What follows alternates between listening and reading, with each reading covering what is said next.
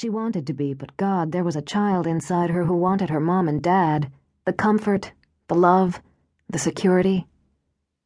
Outside, she set the packets on a table, then crossed over to take the wine out of its cooler, pour herself a glass. Then simply stood, holding the glass, looking out in the softening light over the gardens to the pretty little pond and the reflection of the willows mirrored on its surface. God, do I want some of that! Laurel bolted out, her sunny blonde hair brutally short, a new look her friend already regretted. She hadn't changed out of her uniform from her position as dessert chef at an upscale local restaurant.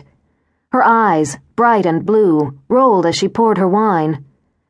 Who knew when I changed my schedule to make our girl night we'd get a last minute lunch reservation for 20? The kitchen was a madhouse all afternoon, Mrs. G's kitchen now. She let out a huge groan as she dropped down to sit after hours on her feet. It's an oasis of calm that smells like heaven. What's for dinner? I didn't ask. Doesn't matter. Laurel waved it away. But if Emma and Mac are late, I'm starting without them. She spotted the stack of packets. What's all that? Something that can't start without them. Laurel, do you want to go back to New York? Laurel eyed her over the rim of her glass. Are you kicking me out? I guess I want to know what you want. If you're satisfied with how things are. You moved back for me after the accident, and I'm taking it a day at a time and figure I'll figure it out. Right now, not having a plan's working for me, okay? Well, she broke off as Mac and Emma came out together, laughing. Emma, she thought, so beautiful with her mass of hair curling madly, her dark, exotic eyes bright with fun. Mac, her bold red hair choppy in tufts, green eyes wickedly amused, lean and long in her jeans and black shirt. What's the joke?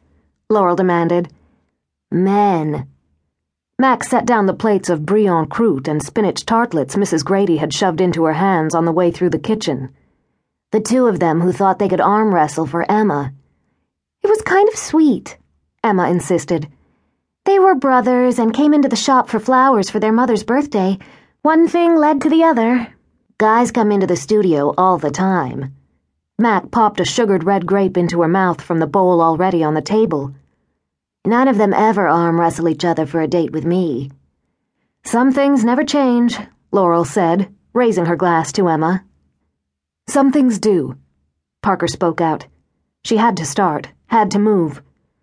That's why I asked you all to come tonight. Emma paused as she reached for the brie. Is something wrong? No, but I wanted to talk to you all at once. Determined, Parker poured wine for Mac and Emma. Let's sit down. Uh oh, Mac warned. No uh ohs, Parker insisted. I want to say first, I love you all so much and have forever, and will forever. We've shared so much, good and bad, and when things were at their worst, I knew you'd be there. We're all there for each other. Emma leaned over and laid a hand on Parker's. That's what friends do. Yes, it is.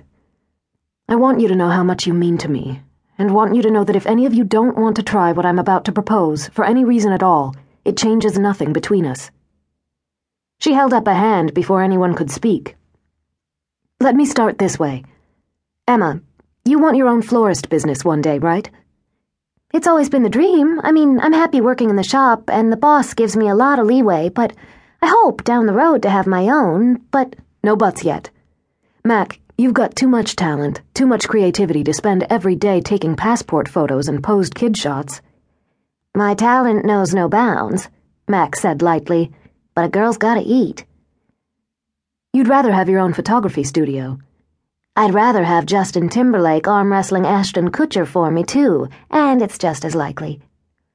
Laurel, you studied in New York and Paris with the aim of becoming a pastry chef. An international sensation of a pastry chef. And you've settled for working at the Willows. She swallowed a bite of her spinach tart. Well, hey, part of that settling was to be here for me after we lost Mom and Dad. I studied, Parker continued with the goal of starting my own business. I always had an idea of what it would be, but it seemed like a pipe dream, one I never shared with any of you. But over these last months, it's begun to feel more reachable.